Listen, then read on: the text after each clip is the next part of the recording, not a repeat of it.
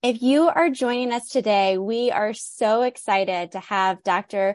Tarnopolsky here with us today for a monthly expert series. Today, we will be discussing aging with Mito. My name is Stephanie Harry, and I'm one of the patient support coordinators here at Mito Action and will be your host for this afternoon. Today's presentation will be recorded and available on Mito Action's website in the coming days, as well as on our podcast, Apple Podcasts, Google Play, and Spotify. We encourage you to ask questions throughout the presentation using the Q&A feature at the bottom menu bar of your screen. If you're calling in via phone, feel free to submit your questions to us by email at info@mitoaction.org. We will do our best to get through as many questions as possible at the end of today's presentation. Aging affects all of our mitochondria, but for those with mitochondrial disease, it's important to understand how our mitochondria change as we age. Today, Dr. Tarnopolsky will address important questions like what happens to mitochondria as we age, and how does that relate to muscle weakness and fatigue? How does endurance and resistance exercise training lead to improvements in mitochondria and clinical functioning? Can exercise help more than just muscles and the heart? And what do the studies show regarding exercise training for adult mitochondrial disease patients? Dr. Tarnopolsky is a neuromuscular and neurometabolic clinician scientist who received an MD and PhD cell biology and metabolism from McMaster University. He currently holds an endowed chair from McMaster Children's Hospital Foundation in the area of neuromuscular and neurometabolic genetic disorders and follows over 500 patients with primary mitochondrial disorders. He's published over 500 peer-reviewed papers and has an H index of 138. His research focuses on pharmacological, nutraceutical, and exercise therapies for neuromuscular and neurometabolic disorders, aging, obesity, and other disorders that affect the mitochondria and muscle function. He is also the founder, CEO, and CSO of Exerkine Corporation, which is a biotech nutraceutical company developing therapies for aging, obesity, muscular dystrophy, and mitochondrial disorders. Dr. Tarnopolsky, your lifelong commitment to our community and research is absolutely amazing, and we are so honored to have you here today to teach us. Thank you so much for your willingness to share all of your wisdom with us. Well, thank you very much for the uh, kind introduction. I'm going to just flip the screen here. Good. Uh, hopefully, everyone can see that. Yeah, good. Excellent. Uh, so again, thank you very much for the kind introduction. We are going to talk today about aging and mitochondrial disease. And um, you know who I am, Mark Tarnopolsky. I'm a professor at McMaster University in pediatrics and medicine. So, from a disclosure perspective, I have received some speaker honoraria from several companies, um, and I am on the uh, ad board, which, oh, unfortunately, didn't get on here. I, am sorry uh, for a mitochondrial uh, study that's uh, going on right now. Um, I'm involved in uh, the uh, scientific um, um board with respect to any side effects. so, it's called a Data Safety Monitoring Board for those of you who might be familiar with that, and that's for Reneo Therapeutics. Uh, I am the founder and CEO of Exerkine and Stay Above Nutrition. Um, we've um, been working for 30 years in the area of mitochondrial disease and muscular dystrophy. Uh, we've generally used aging um, and athletes to try and uh, understand molecular biology and adaptations and to see how different interventions can improve mitochondrial function so that we can then apply it to our patients. We've done quite a few studies um, uh, in mitochondrial disease patients as well. When we learn from you know our aging uh, adults which you'll learn more about today uh, and from exercise physiology we're trying to apply that to our patients. And uh, some of the stuff we learn from our patients we apply back to people with aging. Uh, we do have uh, some products which are targeted for the older adult. Um, i'll mention briefly a couple of them here. There's likely value in mitochondrial disease um, we do, of course, in our um, uh, company, uh, focus on trying to make some money in uh, older adults um, and people with obesity. And then we have discount codes for our patients so that we don't make any profit at all from people with muscular dystrophy or mitochondrial disease. Uh, and so all of our patients have discount codes if they choose to purchase anything, just from a disclosure perspective.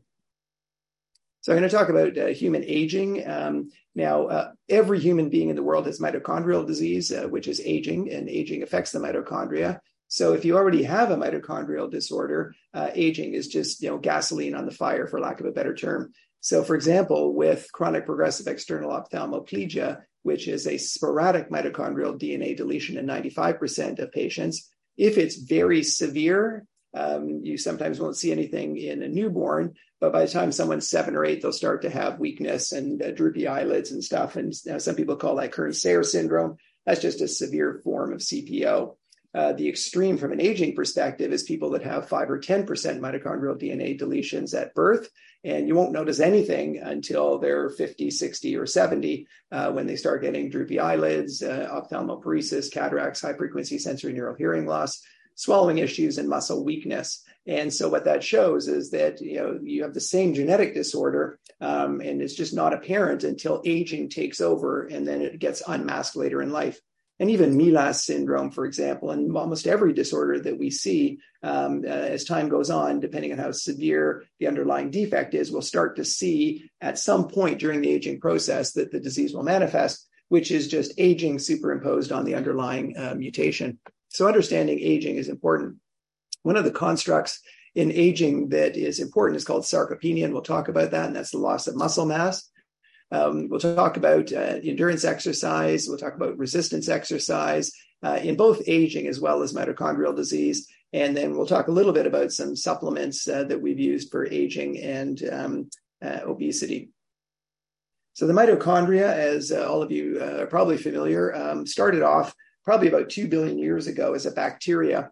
And uh, we had a cell uh, during evolution uh, called a proto-eukaryotic cell, which took on the mitochondria in what we call a symbiotic relationship. And that means it was give and take on each cell, so they agreed to live together. And the mitochondria, throughout evolution, uh, we retain this sort of vestigial remnant of the fact that it was originally a bacteria due to the fact that the mitochondrial DNA that you see here is circular, very much like mitochondrial DNA. And uh, when this replicates, the entire mitochondrial DNA replicates. But to build a mitochondria, most of the DNA is actually in what's called the nucleus uh, which is sort of the brain of your cell. And it takes about 12 to uh, 1300 uh, proteins uh, and other uh, uh, constituents to build a mitochondria. And most of those are now in the nucleus. So throughout evolution, our nucleus has sort of taken on the job of making most of the mitochondria, but we still have 38 genes which are encoded for by the mitochondrial DNA, which sort of lay down the fundamental template or the core of our mitochondria. What's interesting is that the mitochondrial DNA comes only from moms to their children. The nuclear DNA is a mix where you get DNA from mom and dad. And actually, most mitochondrial diseases are uh, either recessive or dominant, meaning that it comes from the nucleus from your parents. Uh, and everyone says this misperception that mitochondrial disease only comes from mitochondrial DNA. Yes, things like Leber's and MELAS and MERRF do, uh, but many of the things that we see in kids, like Leigh disease, uh, usually it's a recessive disease where mom and dad each have the mutation in their nucleus and they come together to cause disease, which kind of makes sense given that most of the mitochondria is actually built from the nucleus, not just the mitochondrial DNA. Uh, the other interesting thing is that the mitochondrial DNA um, will uh, sort of be shuffled, almost like shuffling a deck of cards. So when you first are formed, when the egg and sperm come together, the mitochondria that come, uh, DNA that come from the mom, sort of get randomly segregated into different tissues. And things like blood can sort of select against the bad mitochondria, uh, which is why uh, um, uh, MELAS patients, MERRF patients, for example, will often see very low levels in the blood, but higher levels in tissues that don't turn over so rapidly, like muscle and brain. The other interesting thing is that the mitochondrial DNA has what is called exons.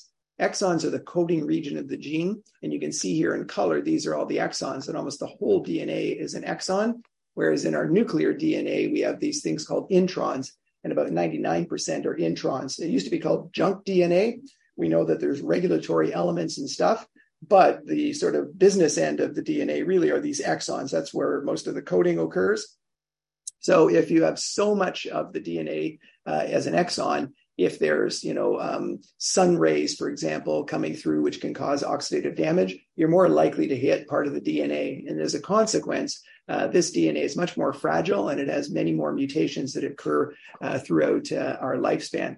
And that's why even in healthy people we start to see mitochondrial dna deletions accumulating especially in muscle as people get older so, what does the mitochondria do? Essentially, the food that you've eaten is broken down uh, into these things called reducing equivalents. So, your fat, protein, and carbohydrates are sort of ripped apart, and the energy uh, is used really uh, to uh, get electrons into this electron transport chain. So fats, proteins, and carbohydrates give you these things called reducing equivalents, which feed in here at complex one of the mitochondria or complex two. And essentially all it is, is it's just essentially like an electrical circuit. So it's electrons flowing. So you gain electrons, become reduced, lose electrons, and become oxidized. Uh, Leo the lion says, "Grr." Probably remember that from uh, your chemistry class in grade 12. So anyhow, what happens then is these electrons flow through this elegant system uh, complex 1 and complex 2 pass them on to coenzyme Q10, which passes on to complex 3 and down to complex 4. All of the air that we breathe then is used essentially at complex 4 to reduce oxygen uh, to water. And so that's why if you hold your hand up with a piece of glass and you breathe out, you'll see water coming out, and that's part of the respiratory process. You'll also get carbon dioxide coming out, and we consume oxygen. And this is ultimately where the oxygen is consumed. So what happens is this potential energy is almost like having water at the top of Niagara Falls. Uh, that potential energy can flow down through a turbine. And the turbine in our mitochondria is called complex 5 here. So these protons flow through, and that potential energy, just like a turbine spinning, generates electricity. Here we generate what's called ATP, which is the universal energy currency for the cell. So if you have anything that interferes with this elaborate process, you're going to have less energy for the cell. Sorry. And with less energy, uh, the cells don't function as well as they otherwise should. So when mitochondria don't work, there's a variety of processes which are activated, which contributes to aging of the cell. So this is a slide uh, where I show how important the mitochondria are to the aging process. So with dysfunctional mitochondria, what happens is we activate something called apoptosis, uh, which is pre-programmed cell death. So cells are just committed then to shrinking and dying. Uh, dysfunctional mitochondria also lead to degradation of the telomeres. Telomeres, whoops, are the protective end caps on our chromosomes. And if we have really short telomeres, it eventually tells the cells to stop replicating. And uh, that can contribute to cellular senescence, where the cells enter a sort of quiescent zombie like state and are not very functional. We also know that energy from the mitochondria is important to stimulate the growth of new proteins. And so, if we can't grow new proteins, um, things like muscles get skinny. And this is from the NIH, just graphically showing muscle mass in a 30 year old, a 55 year old, and an 80 year old. And this process here is called sarcopenia. We also know that when mitochondria are damaged, they can activate inflammation. So, one of the theories of aging is called the inflammaging theory. And if you take the blood from older adults, you'll see that they have this chronic low grade inflammation, which is probably contributing to damage that occurs. We also know when mitochondria don't work properly, we activate something called oxidative stress. So, oxidative stress essentially are these little things called free radicals, which are unpaired electrons, which float around and they can damage DNA, they can damage lipids, and they can damage protein. And all of these tell the cells eventually to shut down. So we've been studying the mitochondria for um, about 30 years now. And uh, we did a lot of work initially looking at athletes, and we still do, to understand the fundamental mechanisms as to how the cells undergo hypertrophy and how we make new mitochondria. Uh, the more we know about these processes and the more we know about how nutrition, drugs, and exercise influence them, we can apply it to our patients who have muscular dystrophy or primary mitochondrial disease. we know, of course, that uh, common disorders like obesity, type 2 diabetes, um, we've even shown that if you immobilize the leg for two weeks, you know, and think about your, you know, grandparents or yourself might have gone through a joint replacement and you're in a cast for six weeks, or you break a hip and you're in a cast for six weeks. In two weeks, we lost 25% of the mitochondria. So immobility uh, profoundly negatively regulates mitochondria. And so what's interesting in the whole area of mitochondrial medicine everyone their dog now thinks they're a mitochondrial specialist and uh, tries to study it because it's involved in so many of these common disorders. Uh, we think we have a leg up on everybody because we've been studying this for 30 years. And so we've been trying to apply what we learned to obesity, diabetes, fatty liver disease, and other disorders. So, in fact, uh, what's evident is um, you know, mitochondrial um, dysfunction is not just primary mitochondrial disease. We're starting to see it in almost all of the diseases that we see. So FSH muscular dystrophy, uh, sporadic inclusion body myopathy. Uh, I'll show you a little bit where we've discovered a major mitochondrial dysfunction in myotonic muscular dystrophy. And uh, today we'll talk a bit more about human aging. And again, all of these processes get activated when the mitochondria don't work well. But we do feel, and we have good evidence to show that you can use nutrition, different drugs, and exercise to try and improve function. So again, speaking of aging, um, the sarcopenia is a construct which describes this muscle atrophy, which we talked about earlier. And sarcopenia really just refers to what's called paucity of flesh uh, from the Greek terminology. And it really is when your muscles get skinny, usually they are weaker. Uh, when they're weaker, it can lead to functional impairment, like difficulties going up a flight of stairs, uh, getting out of a chair, getting on and off of a toilet, which leads to an increased cost because people need grab bars, they need occupational therapy, physiotherapy, and eventually uh, people end up institutionalized. Uh, the cost of sarcopenia is about 40 billion a year in the USA in 2019, uh, and as you'll see in a minute, that cost is going to go up big time, and it's going to go up because the proportion of older adults is just continuingly uh, to uh, continuing to increase, I should say. In fact, I was just reading in The Economist that 41 countries now in the world have a fertility rate that is below the ability to continue to grow the population. So, in 41 countries already, uh, the total population will come down. But in doing so, also, we see a shift towards older adults. So, there's a much greater proportion of people in first world countries. Um, you know, you think of Japan, um, you know, even the United States here. Look at uh, in 2025, many of the states are going to have over 25% of the people uh, over the age of 65. And of course, what's going to be pulled along for the ride is cancers, sarcopenia, and all of the disorders associated with aging. So, why do we age? why do muscles get skinny? Well, we know that we lose our alpha motor neurons. So, a nerve goes down to muscle, the alpha motor neurons go from your spinal cord to your muscle. And we've known for decades now that between the ages of 35 and 70, we lose about 30% of our alpha motor neurons. So if you're already predisposed to weakness or mitochondrial dysfunction, then you pull away the nerve and the muscle shrink. We get further dysfunction and weakness. The telomeres we talked about, uh, we get a decrease in protein synthesis. There's further damage to the mitochondrial DNA. So, for example, in a healthy individual over the age of 65, almost everyone in their muscle is going to have mitochondrial DNA deletions. But if you've started with CPEO, for example, with a deletion um, at 5%, let's say, of your uh, mitochondrial genomes when you're five years of age. Uh, and then by the time you're older, that's going to grow in the muscle, and then you start to see clinical manifestations as people get older. Um, we also know that people don't respond as well to um, amino acids. So, amino acids are the building blocks of protein. So, if you eat eggs or fish or meat or milk, uh, you get good quality protein. As that comes into your body, those um, uh, the protein and everything coming in when we eat, um, it uh, sort of stimulates uh, muscle growth. As we get older, that stimulatory effect um, as, tends to be blunted, we call that anabolic resistance. We also know that the stem cells in our muscle, and indeed most tissues, either uh, are lower in number and or don't respond to the usual signals.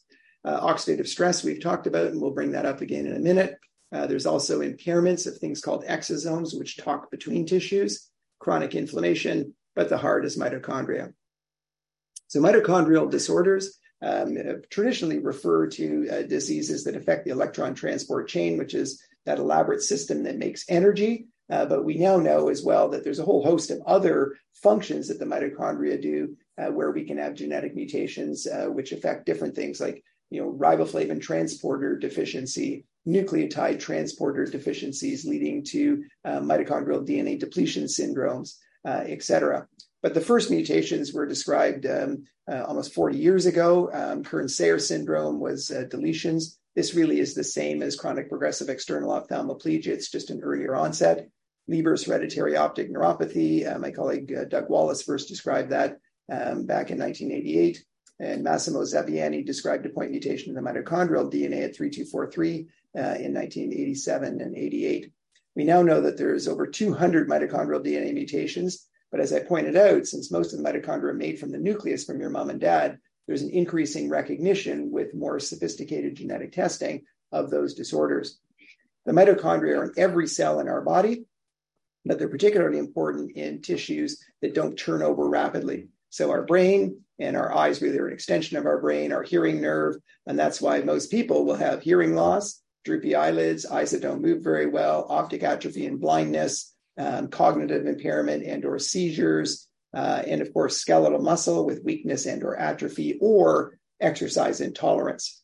Cardiomyopathy is a particularly bad outcome, uh, usually more in children, uh, but a bad prognostic indicator if you have that. And then these other tissues um, are also affected. The one I'll uh, pull out from an aging perspective is most of our MELAS patients have diabetes. Uh, and in fact, the pancreas, the beta cells which make insulin, get damaged and the muscles don't respond as well to insulin. So that's the most common thing in MELAS syndrome is um, diabetes and deafness. So the clinical features, again, of course, are going to be manifested in those tissues which need lots of energy and don't turn over quickly. So we see optic atrophy. This here is retinitis pigmentosa, uh, which uh, impairs your vision. External ophthalmoplegia, as you see in this youngster here. Uh, you can see ptosis there, and here trying to look up, the eyes don't look up. Looking to the left here, this eye doesn't cross the midline. Looking to the right, this eye doesn't cross the midline. That's ophthalmoparesis, ptosis, which we see in our CPEO spectrum disorder. And I've mentioned some of the other clinical pictures. So again, to make a diagnosis, um, uh, we need a multi-system history, or at least when we hear that, we start thinking about the mitochondria. In medicine, we think of gastroenterology, neurology, uh, dermatology. Um, but for mitochondrial medicine specialists like myself, um, we have to train and think outside of the box. Most of us are neurologists, but uh, you know we have to think about gastrointestinal issues, uh, checking for diabetes, uh, cardiac issues, because the mitochondria usually, when they're affected, they affect multiple systems. Uh, again, since the mitochondrial DNA comes from mums, a strong maternal history is good to rule it in, but an absence doesn't rule it out. Um, lactate, everyone thinks is your your main um, biomarker. However, it has a sensitivity of 0.65. What that means is a normal lactate doesn't rule out mitochondrial disease. So Leber's optic neuropathy, for example, almost invariably the lactate's totally normal. And that's because it tends to be very restricted to the eyes. And as a consequence, we don't have the lactate floating throughout the whole body. Um, in children, we get a lot of false positive lactates. Um, many kids are referred to me with Guerrier mitochondrial disease with a high lactate. And it's because the kids are struggling and it's hard to get the blood. So any exercise that you do is going to generate lactate. And there's a host of other things that we do in terms of a full neurological examination. We check the organic acids, amino acids. We used to, but not as much, do exercise testing. Anyone with neurologic manifestations like ataxia or uh, strokes, et cetera, we always do an MRI, and there can be very definitive patterns, uh, like this kid here with Leigh disease. Uh, more of us are using this thing called plasma GDF15, which goes up when you have mitochondrial dysfunction.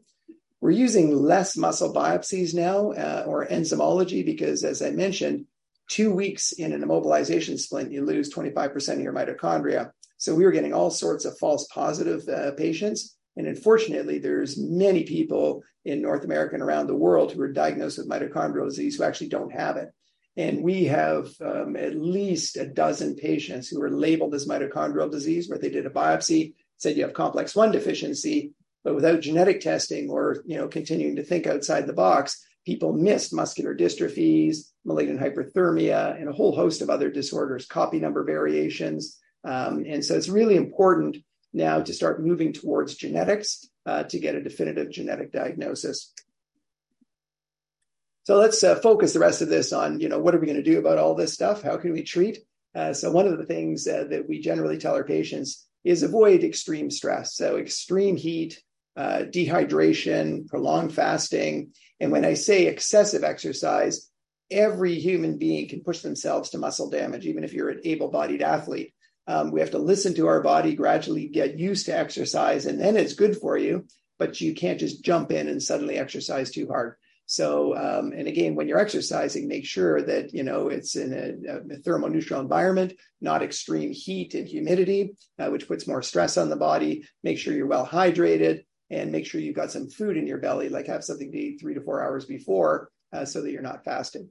We also check sleep in all of our patients. Uh, there can be things like seizures at night, there can be sleep apnea, and all of these are quite treatable. Uh, if there's sleep disorders, uh, which can occur in mitochondrial disease, and abnormal sleep can affect clock genes, which can make mitochondria crappy. So it becomes a positive feedback. Um, there's some pretty good evidence that melatonin has neuroprotective effects uh, on the mitochondria, and it's quite a safe supplement. Uh, we usually start off with one milligram, three, five, and up to 10 if need be. Um, I won't talk about this. Uh, pain, again, is not really any more common in mitochondrial patients than it is in the general population. And the same is true of uh, patients with muscular dystrophy. So if you see that somebody has pain, usually there's another reason for it. Um, so we check to make sure there's not uh, bursitis, tendonitis, um, you know, they pinched a nerve, for example, because if you always just lump any pain and say, oh, it's part of your disease, you fail to find what the true generator is, and there's often very effective therapy. Uh, in kids in particular, we're really trying to optimize growth, but it's also important as we age. The number one problem with older adults is that they don't get enough protein with breakfast and lunch. They tend to skip it, or you probably heard the term tea and toasters, where people are, you know, just having tea and, you know, high carbohydrate toast and jam and not getting good quality protein. So to maintain your muscles, you really need that um, uh, protein with breakfast and with uh, supper as well. So, a couple of things that we'd recommend from an eating perspective uh, don't fast for long periods of time. So, again, you know, people who eat a big uh, dinner and then they skip breakfast, you know, you're going to be going 16 hours with nothing in your belly, uh, which, uh, especially with mitochondrial disease or muscular dystrophy and with aging, we want to have, you know, generally three meals a day and have some protein with breakfast, lunch, and supper as well. So, uh, not just one meal a day, generally, uh, um, you know, spreading it out throughout the day. Um, and we'll talk about this. Um, this point here, I just wanted to uh, point out that especially in women, iron deficiency is pretty common. And the way we look for iron deficiency is something called ferritin. So for mitochondrial patients, uh, we always try to get the ferritin over 50. Most of our men are over 50, um, but many of our women are quite low. And why that's important is that the mitochondria need these iron sulfur clusters. So we always try to keep um, ferritin up over 50, and we always measure that and check and replace in our patients in Canada, and I've heard from colleagues in the States that vitamin D uh, insufficiency is very common. 85% of our patients are not meeting current Canadian guidelines, and 15% are severely deficient. So we always check and replace. Um, the other thing is that uh, when someone has a genetic disease, doctors, um, if they're not really thinking about it, just assume anything that happens to you is from your disease. But don't forget the common things. B12 deficiency can cause peripheral neuropathy, it can cause ataxia, it can cause spasticity. It can cause dementia. All of those can be seen in mitochondrial disease, but you don't want to miss a opportunity to treat. So we always check vitamin D, we check ferritin, we check folic acid, uh, we check vitamin E, we check for copper deficiency, and we replace these things if they're low. Generally, we'd say, uh, you know, avoid uh, alcohol um, in excess. Um, you know, one or two drinks a day, in spite of some crazy recent Canadian guidelines saying it's going to cause cancer, which I think is garbage. Uh, but we'll get into that. Uh, you know, don't uh, try not to drink more than two drinks per day. Uh, and again, patient, patient with MELAS syndrome, um, uh, MSG can trigger migraines in these patients, and there's a few other migraine trigger, triggers like uh, red wine and aged cheeses.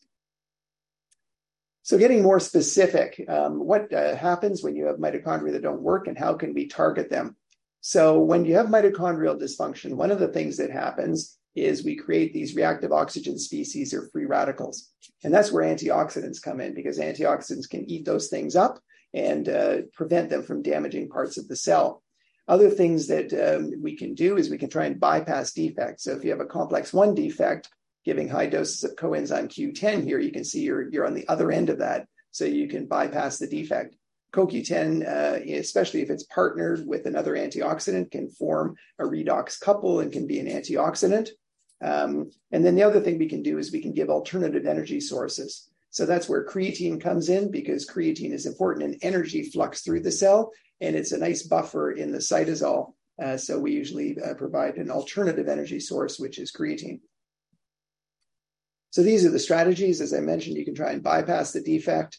Uh, we and others have looked at CoQ10, Ingrid Tein and others have tried succinate and riboflavin.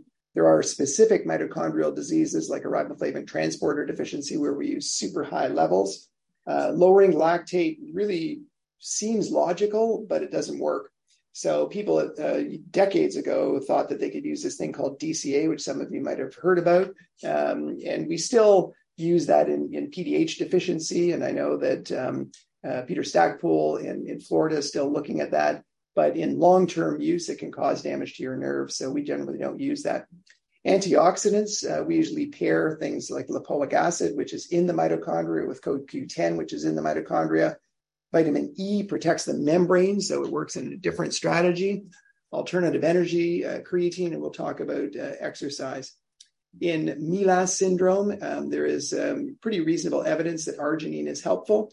We know that they have low arginine and low citrulline, and uh, those are precursors for a dilation substance called um, um, nitric oxide. And so uh, we generally will replace with an acute stroke with intravenous arginine and then provide that as an oral supplement. We check and replace folate, and I won't talk about the other one. So we did a study uh, years ago. Um, UMDF, nobody would fund me. So I used my own um, personal money uh, to fund this study. Um, so this was one of my grad students, and uh, we did a randomized double-blind crossover study. Uh, it was two months on therapy, two months off, and then two months uh, on placebo, or vice versa. And neither us nor the patients knew what the uh, codes were until the study was done and analyzed. So we had them on CoQ10, vitamin E, creatine, and alpha lipoic acid. So again, this is what we call our mito core. Uh, this is what we came up with as sort of we thought, or I thought, was going to be the optimal supplement. And uh, we had 16 patients with genetically confirmed mitochondrial disease.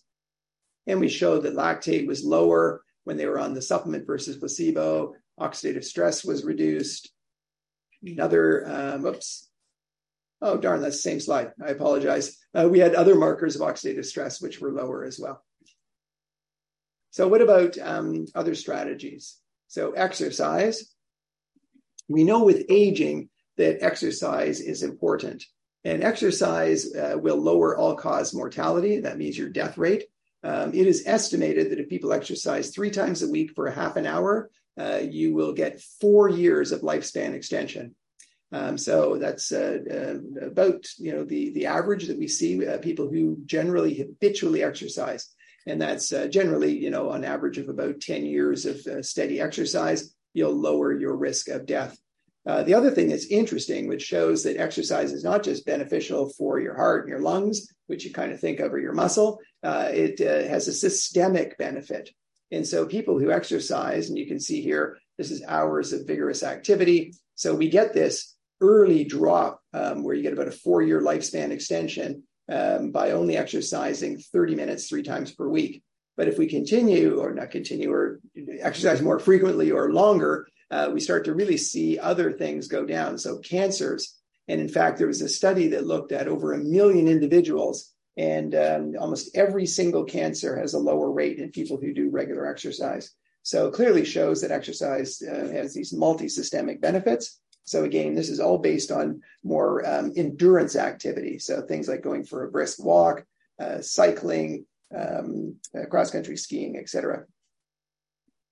So we did some studies uh, where we wanted to look at the. Um, uh, this is again, uh, it's it's called an unbiased approach. So we took no a priori hypothesis as to what would happen, and we looked at every metabolite in the human body and said, well, what happens if you start exercising, and what happens if you've been exercising for years?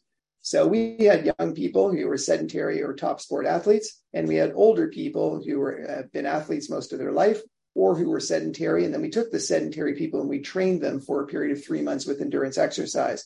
Uh, some of you probably know Dr. Bob Naviaux at UCSD, um, probably the smartest guy I've ever met in my life.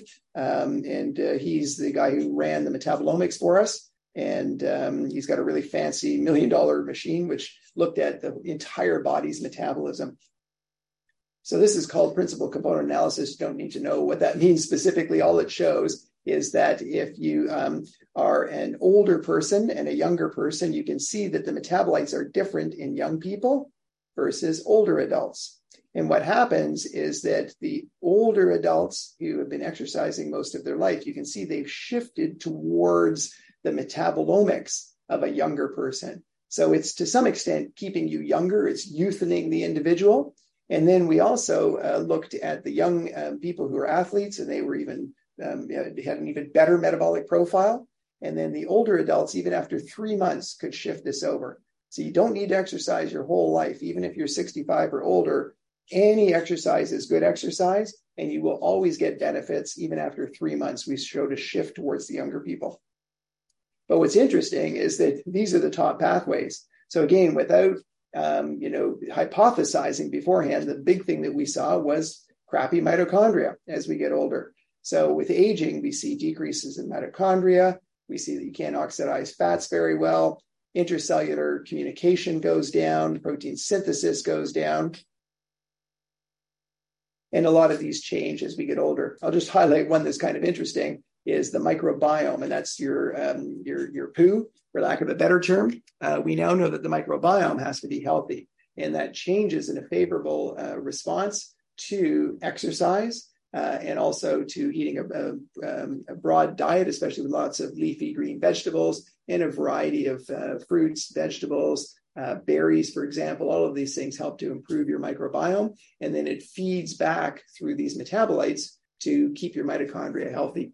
And again, vitamin D metabolism, very important. And that's why it's just so important to measure your vitamin D and try and get it up over 75 nanomoles per liter. Uh, if it's less than 30, it can cause osteoporosis and muscle weakness.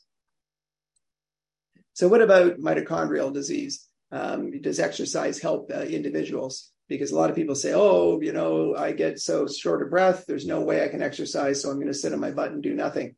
So we know that um, low VO2 max is an actual hallmark of mitochondrial disease. We did a study years ago in MELAS patients, and the oxygen consumption uh, was only about nine milliliters per kilogram per minute.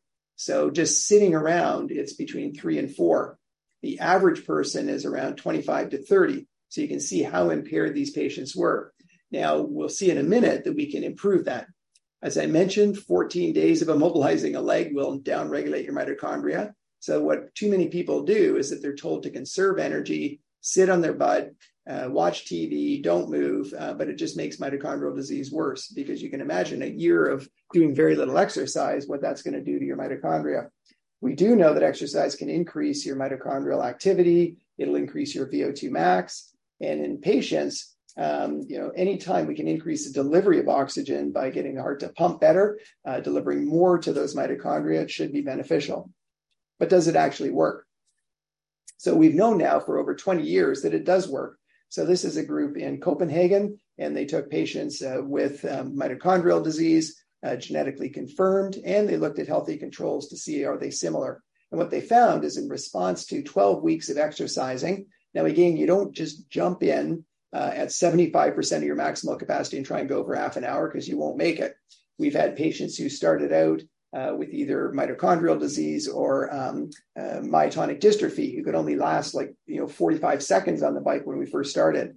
And our one patient with myotonic dystrophy who was lasting 46 seconds at the beginning, after three months, got up to three times a week for 35 minutes on the bike. But again, everyone's different. Start with almost no resistance and gradually build up.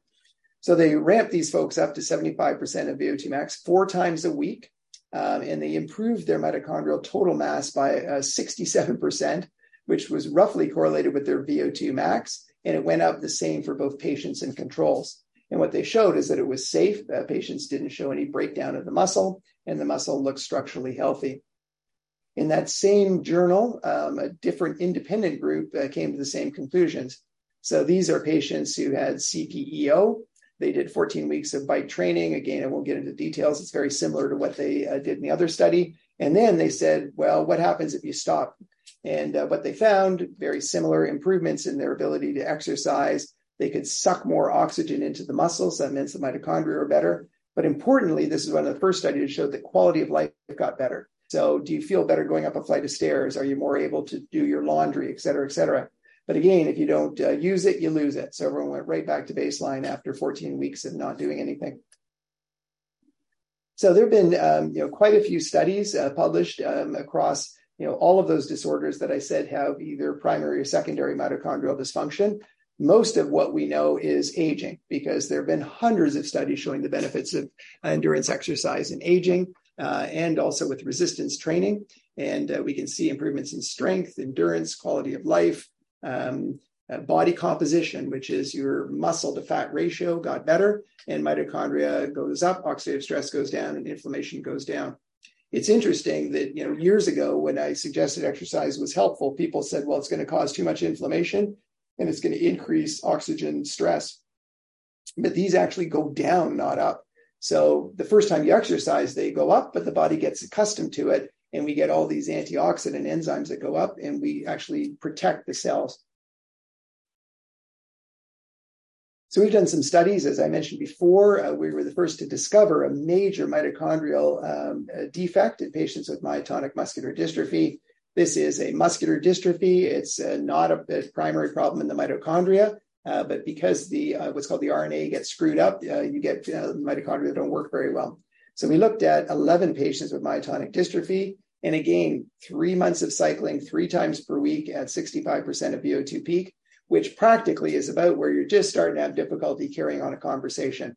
Now, again, we uh, had one lady, as I mentioned, who was uh, under a minute on the bike with zero tension, uh, and we eventually got her up to three times a week uh, for 35 minutes. And what we found was they had mitochondrial disease. So if you look here, these are controls. These are our patients uh, before. This is uh, a stain called SDH. So um, with this stain, you can see how pale they are, and that just means the mitochondrial enzymes are low. But look at how they improved after training. And you can see it here if we actually look at the proteins in the mitochondria, very low uh, beforehand, comparing um, controls to patients. But look at the dramatic improvement across the board in the mitochondria. We also found it was safe. Their heart was uh, uh, doing well. Their muscle enzymes didn't go up. Uh, joints were fine. We do a thing called the six minute walk test where we go back and forth for six minutes. It went up by 47 meters. And then we do this thing where they have to get up and down from a chair. Um, and that improved. And why that's important is again, that's function. So if you can't get out of a chair, you need uh, you know somebody to help you. You need to have a high chair. You need to have um, uh, an OT or PT or somebody living with you. Um, there's improvement in fitness, and interestingly, there was an increase in muscle mass by about 1.6 kilograms. We've also uh, done studies, we haven't published this yet, uh, but in FSH, where we see mitochondrial deficits, we look back on our patients over the last 10 years, those who exercised three times a week or more, and those who sat on their butt and did nothing. And this is their kicking strength. You can see it went down 3% in those who exercised and 34% in those that didn't. And this is the arm strength that went down 4% in those that exercised and 38% in those that didn't. So again, there, if there was a drug that did this, I'd be a billionaire right now. There is no drug in the world that has been shown to have any benefits anywhere close to this in any form of muscular dystrophy. So we'll also uh, talk about hypertrophy or resistance or strength training. So we've done studies in older adults, again, because they have secondary mitochondrial dysfunction. And this is just twice per week going to the gym. So they came to our gym, we exercise trained them. And what we do with exercise with resistance is a little bit different. So we do what are called uh, reps and sets. So a rep is how many times you do a repetition. And if I do, let's say eight, and I go do something else, come back and do eight, that's set one, set two. Uh, for anyone on this call, um, what you should do to learn about how to exercise, and we have a specific um, a video just on mitochondrial disease and all the principles of exercise if you go to YouTube and if you type in the neuromuscular junction and Dr. Tarnopolsky, you can see all of our um, uh, different slides. So in this study, we did weight training, we did muscle biopsies. What we found uh, very similar, and this is a totally different way of looking at it. This is looking at the RNA, not just the metabolites. And we showed mitochondrial dysfunction and inflammation before they started. But after we did the exercise, the mitochondria got better and the inflammation came down. So the older adults following three months of weight training became younger. They looked more like the young individuals. There was less difference between young and old. So that was pretty cool to show at the gene level and the cellular level, we were youthening the muscle just by uh, doing resistance training. So, what about mitochondrial patients? This is my uh, good friend and colleague Tanya Taivassalo. Again, eight patients who had CPEO and they did uh, standard weight training. So here's a typical gym. Um, they were doing this is called knee extension, leg press. Those are things, especially leg press. I like that. It's quite a safe, good exercise, and it's very functional because you leg press when you get up from a chair, going up a flight of stairs. So they did standard weight training with these individuals. They showed a significant improvement in their strength, and they showed that it was not causing muscle damage. So again, everything we've learned in older adults applies to patients with mitochondrial disease. It's just if you got mitochondrial disease and you're already behind the eight ball, relatively, it's going to be a much bigger bang for your buck. Now, are there any supplements that can enhance uh, the benefits of endurance exercise? So I'll just mention creatine because we've been big fans of that uh, because it makes sense. And we've published studies since 1999 in this area. So creatine comes in from food that we eat, meats and fish. Um, it's also made in our pancreas and kidneys and eventually through the liver. Most of it ends up in our muscle, but it's also critical for nerve function and brain function. And then the creatine is broken down to creatinine and excreted through our kidneys. What does creatine do? When we start contracting our skeletal muscle, as you can see up here, when it contracts, we break down the energy currency called ATP, uh, which then leads to an increase in ADP. But if that goes on for too long without us replenishing ATP, the muscle will break down. So we've got all sorts of cool buffers in our system. The first thing we have is creatine. So creatine exists as phosphocreatine, which regenerates the energy here and keeps the cell alive for long enough for this system to turn on your mitochondria because this system will only last for, you know, probably 10 to 20 seconds, but it'll kickstart the mitochondria, get them to provide energy so you can, you know, continue to walk, uh, go for a run, a jog, you know, go to the store, whatever it might be. But this is a nice buffer. The creatine also enhances this energy flux to the mitochondria, which is why uh, we and others thought that it might be beneficial in muscle disease. So we tried it in older adults. And what we did here is we took men and women. Again, almost all of our studies, we have equal number of men and women. We did a strength training program uh, with them, and we didn't know what they were on. They didn't know what they were on, but half were on creatine, half were on placebo. And what we showed is that we could load their muscle. So the creatine stays in their muscle and increases the concentration. Geez, sorry, it's a little twitchy here. Um, but those who took the creatine gained more fat uh, free mass. So this is muscle mass versus those on placebo. Jeepers, sorry about that. And the strength was better for those uh, who were taking the creatine versus placebo. So it enhanced the benefits. Everyone got better, but you got more better. uh, you improved the benefits when you took the creatine. So um, one of my colleagues, Dr. Stuart Phillips, um, uh, published a study in older adults where they said, let's take all the world literature, put it all together, and take the best uh, uh, supplements and come up with the ultimate uh, supplement to improve muscle mass. So uh, what uh, Stu came up with was whey plus calcium plus vitamin D, creatine, and fish oil, and he compared it to collagen. Some of you might have been to the store recently and you see these little things of collagen for 50 bucks, and people say how great it is. That was the placebo in Stu's study. And what he showed was an increase in strength, muscle mass, uh, and even cognition. So people's memory and uh, cognition got better.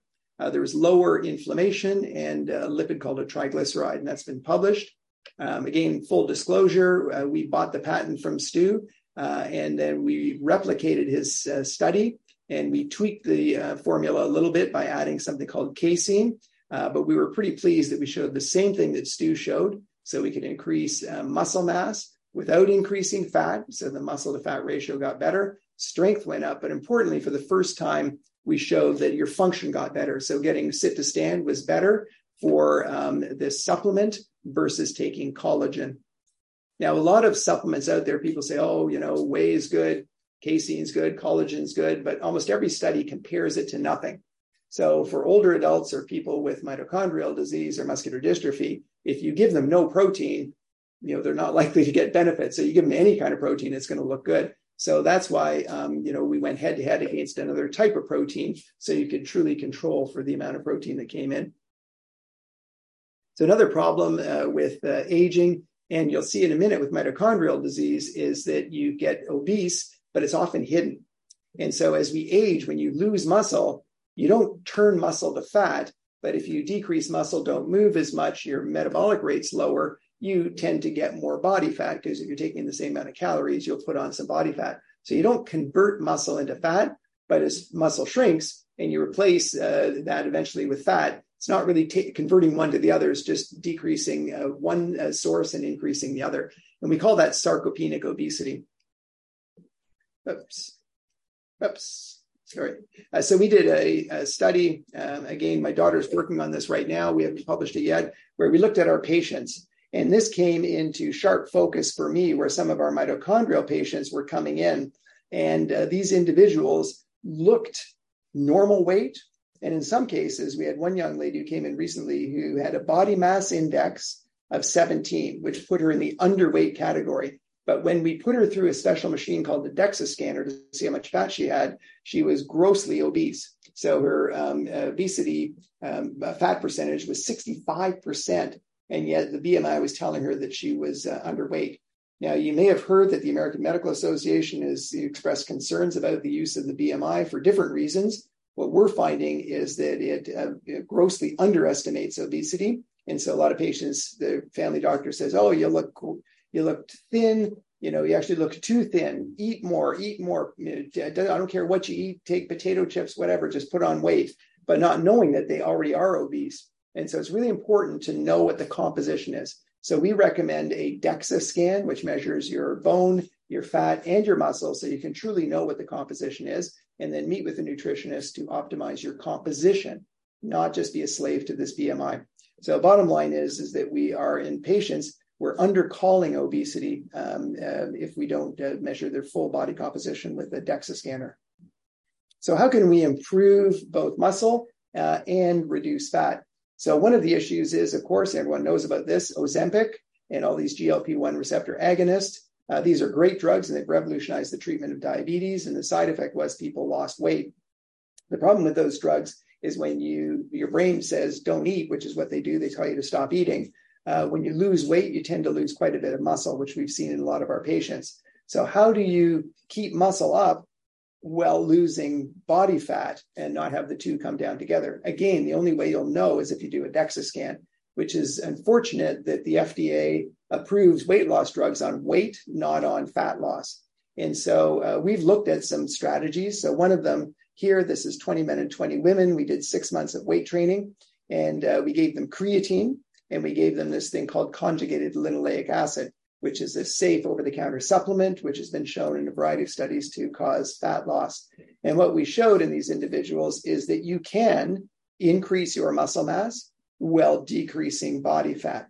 Now, just regular training is a good way to go. So if anyone out there is on Ozempic, um, you know, it's great drug. Make sure you're monitored with your doctor, but do some exercise. It's it's never been proven, but it's almost 100% certain that if you do resistance exercise, you will better maintain your lean body mass while you decrease your energy intake and lower your body fat.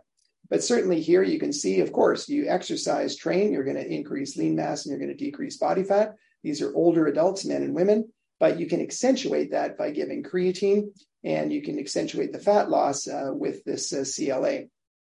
Now, we've done innumerable studies showing that uh, we have a fat loss agent uh, that is much better than CLA. We actually had CLA in it in our preclinical studies and found that taking it out didn't um, didn't make a difference. So it, it was not really a, a, critical factor. So we did this study where we looked at all sorts of different weight loss agents. Uh, but our key um, hypothesis was if obesity is a mitochondrial dysfunction, uh, let's use our mito enhancer. So we had creatine, alpha lipoic acid, CoQ10, nitrates, we tried all sorts of weight loss things, including CLA, because it worked for us before. Uh, but we did innumerable preclinical studies and showed that these were the essential seven um, uh, items, and that was published in this journal. So, what we did essentially is we had mice uh, that were obese, and we showed that we could reduce the obesity um, the fat pads were much lower uh, with these supplements. This is fatty liver disease, which is a huge problem in uh, North America, in fact, in the whole world, and that was um, uh, mostly mitigated with a metabolic enhancer. This was published in 2021, and Rick Austin just published another one on the fatty liver disease um, two months ago. This is in Rick's paper showing the fatty liver disease and how this TRIM7, which is the essential seven ingredients, uh, almost completely reversed it, almost as good as exercise. And what we found, if you combine exercise with this, uh, you got double the benefits. And again, how does it work? Interesting. It turns on mitochondria. So these are what are called Browning measures. Uh, so our adipose tissue under our, our belly is white adipose tissue. Browning just means there's more mitochondria. So these are Browning markers. And so this is a high fat diet. But what we found is if you exercise, you brown adipose tissue. So you activate mitochondria in your fat. And that's why you tend to lose uh, fat mass when you exercise. But this ME3 is actually that TRIM7. So we also could turn it on with that. Uh, and it works well with exercise. And oftentimes it was the exercise plus this TRIM7 that worked best. And again, PGC1 alpha, this is the master regulator of mitochondrial biogenesis. So this is the orchestrator that says turn on mitochondria or not. And you can see how it's repressed in high fat diet, um, improved with the TRIM7, but uh, even better if you exercise and take these supplements. And this is a mitochondrial subunit. And these are fat oxidation. So you burn more fat um, when you're taking these things. So exercise, fantastic, good way to burn fat. Um, and you can be similar with these supplements. But again, the best uh, um, that we always see is exercise really is the most important factor. The other things are icing on the cake. And inflammation, lower. So inflammation is bad and it's much higher, uh, but that could be lowered again just with exercise. And again, the best is usually exercise plus this metabolic enhancer. We've done a clinical trial in humans. Uh, this should be coming out in the next uh, month. It's uh, in final review right now. We had 60 overweight men and women uh, during COVID. Uh, which was a challenge to do the study. And we had them on this TRIM7 or placebo. And because the FDA wants it, uh, we had weight loss as the outcome. And you can see on the TRIM7, there was a much greater weight loss versus the placebo. Uh, and we also showed that fatty liver disease markers went down 26%. So that's uh, just a tiny scratch in the surface of what we've done in aging and mitochondria, where there's a bit of overlap. Uh, these are all the folks that help to contribute uh, to all the work that we've done. And I'll take any questions. All right. Thank you so much, Dr. Tarnopolsky. We have so many questions and I know we're hitting, hitting to noon. So I hope you can stay with us just a little bit longer. Um, if you, I'm going to go ahead and, and start asking just a couple that have filtered in. Um, one was, um, what do you think about electrical muscle stimulation like Katalyst EMS suit to augment resistance training? Uh, I think it's garbage. Um, uh, don't waste your money. Um, to be perfectly blunt, uh, one expensive. What works is, you know, good old Mother Nature, just doing the activity. Um, if you want to just stimulate a muscle, the only time there's any evidence of benefit is if you're in a cast, you can help to prevent some of the atrophy by cutting holes in the cast and stimulating the muscle then. So under those extreme conditions, it can help to prevent atrophy. But for somebody who wants to exercise, you know, spend the money to get a gym membership. Go somewhere where there's a kinesiologist who you can talk to and say, look, I've got this disease. Read these papers by Dr. Taivassalo. Uh, go to the, um, you know, um, neuromuscular junction by Dr. Tarnopolsky. Get the principles and help me do this safely. And uh, you will gain so much more. You're going to meet new people. You're going to have fun versus just shocking yourself and getting little benefit. Um, so we've had a lot of questions come in in regards to exercise and how to kind of approach that. Um, so I'm going to try to filter through those simultaneously if possible. One of the questions was if you have any recommendations or thoughts about those who struggle with motion sickness, nausea, or dizziness, and how to approach exercise. Yeah. So, I mean, I guess for the, the, the first thing is um, yes, um, as a, a, a former uh, elite athlete, I push myself to barfing. Uh, uh, you, if you push yourself too hard, uh, it's very common to feel sick to your stomach and to vomit. And certainly with MELAS syndrome, we've seen a lot of people who get sick to, uh, to their stomach. You've got to listen to your body, make sure it's a cool environment. Um, heat will uh, make you more nauseated. Um, make sure also that the activity you're doing, you know, you don't want the environment to move a lot. So going out on a bike, is probably not the best for you. A nice recumbent bike where your head's not moving would be a good place to start, especially if you feel a little bit off balance, you know, which many people, MELAS, MERRF, et cetera, will have. So a nice, smooth um, recumbent bike uh, would be a good place to start. Don't try and read on the bike, but looking off in the distance, you know, at Netflix or something will help with compliance and just, you know, keep your head nice and nice and straight. So those are some things. An elliptical might be tough for someone that has vertigo because you're going up and down a little bit. So again, you want that head to stay nice and straight uh, when you're doing it. Um, heat is a real uh, issue for people that really makes you feel um, nauseated and vertiginous. So good hydration, um, you know, is a good place to start. Again, I would encourage people to go to our YouTube. We did this specifically because you know I can't. I'm not a personal trainer. It's hard to go into these, but we do have kinesiologists who work with us, and we've got these really nice videos. Uh, and there's a whole section just on mitochondrial disease.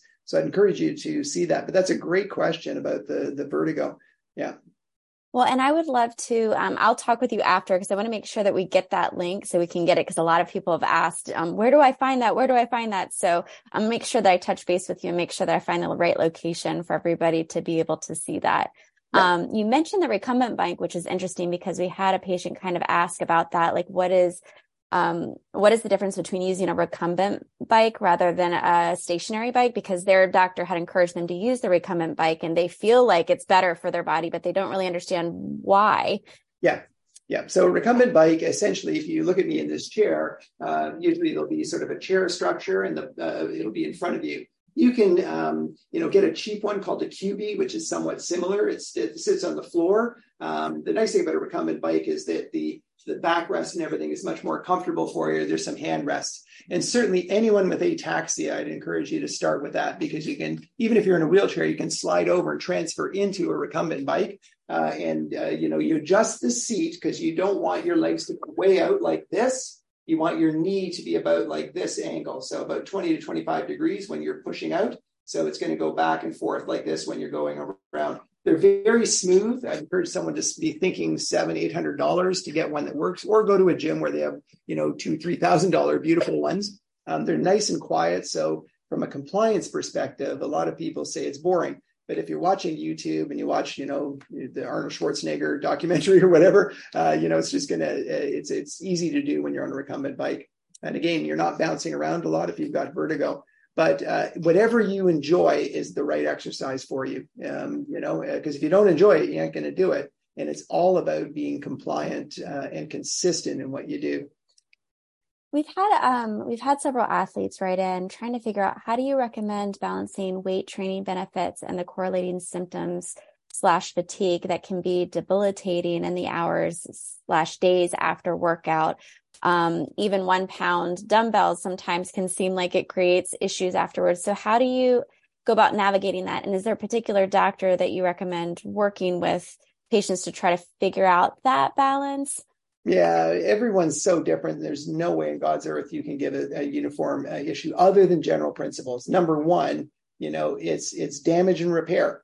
So you don't want to have extreme damage. But what I mean by that is that you will feel tired and fatigued, and then your body will adapt. It's called physiological adaptation, or hormesis is the other name for it. Patients with mitochondrial disease will get that adaptation. It just is harder to start. So, for example, um, you know, the myotonic dystrophy lady starting off, I mean, she was trashed at 40 seconds or so on the bike with zero watts. She was just spinning the pedals. She was absolutely spent, heart rate of 180 um, but by the end of three months, carefully easing her in, letting her take a break, let the, the body adaptations occur, uh, she was able to go three times a week for 35 minutes uh, by the end of our study. So if you really take the time to let the body recover, what happens is, you know, for many patients with mitochondrial disease who are sedentary, like, like we'll call this your threshold it's really low. So even daily activities, you know, it totally wipes you out. And what we're doing with exercise is, yeah, you might be a little tired at first, but eventually you bump that threshold up so that when you're doing daily activities, it's not totally taxing you out. Uh, and that's the whole goal behind exercise. But again, you've got to have proper nutrition. You've got to have exercise and recovery. If you don't recover properly, you're not going to get the benefits. And we want to slowly bump that threshold up in a very safe manner. Uh, but again, it's the neuromuscular junction with Dr. Tarnopolsky on YouTube. All those principles are, are there for you. So the the woman that couldn't tolerate up to 40 seconds, you basically use that as her baseline to help yep. build. So sometimes not being discouraged that our baseline might be super, super low, but we just got to build on what we got. It sounds like. Oh yeah, uh, the worst mitochondrial patient I've ever seen um, was a, a lady. Uh, when I first started practice, uh, her VO2 max was 6.4 milliliters per kilogram per minute. So she was working as a nurse. I don't know how the hell she did it because 6.4, if you get up to get a milk from the fridge, you're pretty much at 6.4 mils per kilogram. So her threshold was at just basic daily activities of daily living. And so we put her on the bike. She lasted about 30 seconds on the bike at zero watts. But again, okay, we gave her a couple of days to recover, came back, and we said, okay, now you're going to go 40 seconds. Now you're going to go 50 seconds, you know, and then eventually she was able to last, you know, not as long as our myotonic patient, but she could go 15, 20 minutes on the bike at a low intensity. But her threshold was so much higher by relative comparison after that period of time. One patient asked, you know, a lot of times doctors encourage patients to exercise at least three times a week, but do you think that daily exercise um, gradually slower is better? do you feel like having breaks in between is helpful? Yeah, when again, when you start, it may be two or three days to recover before you can go back to it. Uh, eventually, most people, you know, in, in, in proper clinical trials with, you know, ta- the Tanya's done and um, the Doug Turnbull's group has done, we've done with a whole host of different disorders. After a period of time, people can sometimes get up to three, four, even five, six times a week. Uh, the ideal would be to strive for doing one type one day, like endurance, and then you know weights probably twice a week. Uh, you know seems to be enough to start getting things up. The other thing I'd point out with uh, patients with mitochondrial disease is we have in MELAS syndrome some who have incredibly low VO2 max, but their strength's pretty good. We have other patients with MELAS who are incredibly weak, but their endurance isn't so bad. Um, and so start to your strengths. So if you have a really low VO2 max, but your muscle bulk's not bad, you know, start off with a bit of resistance training because it's something you're used to, and then you will secondarily get a little bit of aerobic benefits, and then you start titrating in the uh, endurance activity, or vice versa. You know, so those are things. Can you talk a little bit about after you exercise, um, you know, the the days after you exercise, how that might affect your cognitive function? Um, some patients have mentioned that after exercise, it seems like they're not just wiped, but their cognitive function is their connection between the two, or is it just has does it have to do with like your your energy yeah, levels in general? Yeah, so a couple of things. One, um, you know, we want everything to be perfect. I do, at least in all of my patients. So I want the nutrition to be perfect. I want your, you know, vitamin milieu to be perfect. I don't want any deficiencies. And probably the biggest thing which leads to chronic daily fatigue, which is garbage when people say that mitochondrial disease causes chronic daily fatigue. No offense to anyone. It's 99.9% of the time that you have poor sleep or something else that's identifiable. Because if you think about it, at rest, at sleep, you are recovering. Your mitochondria aren't even working. So it's that non restorative uh, sleep when you're trashed in the morning that is not mitochondrial disease. And I'm telling you, like, you know, 99% of our patients with MELAS, MERRF, CPEO, whatever, yeah, they have exercise intolerance, they have fatigue, they have weakness, they have ataxia, whatever. But if they have non restorative sleep, you look to the sleep.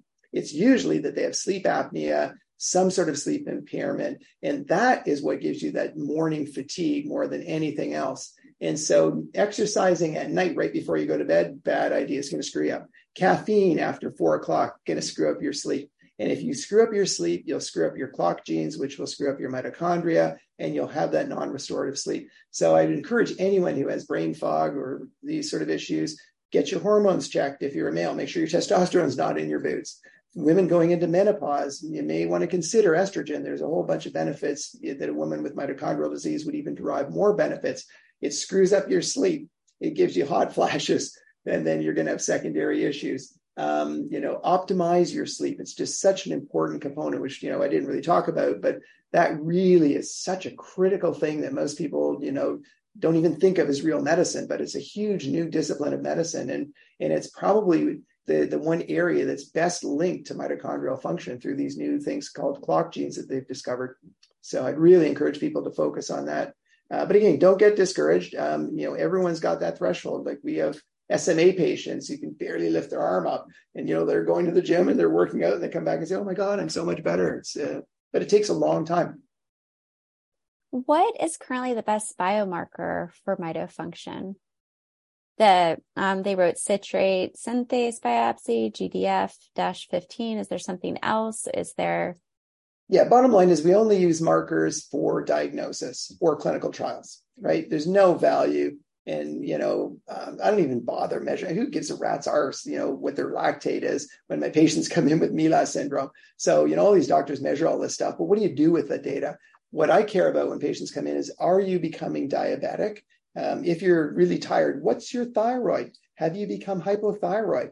I mean, you know, because everyone just puts it off and says it's a mitochondrial disease. But if you're flipping hypothyroid, it's going to just trash you. And it's such a treatable entity. So think about everything that's treatable. Check the, the ferritin, you know, but following GDF 15 every time somebody comes into a yearly clinic, what are you going to do with that information? You know, it's, it's, pretty useless. So we only use it for clinical trials or to make a diagnosis. So a diagnosis, you know, it's history, it's physical examination, uh, lactate, plasma amino acids, urine organic acids. We put all of these together to, you know, get a patient a definitive 100% diagnosis. And then after that, we just follow things that we think are going to change their functional capacity.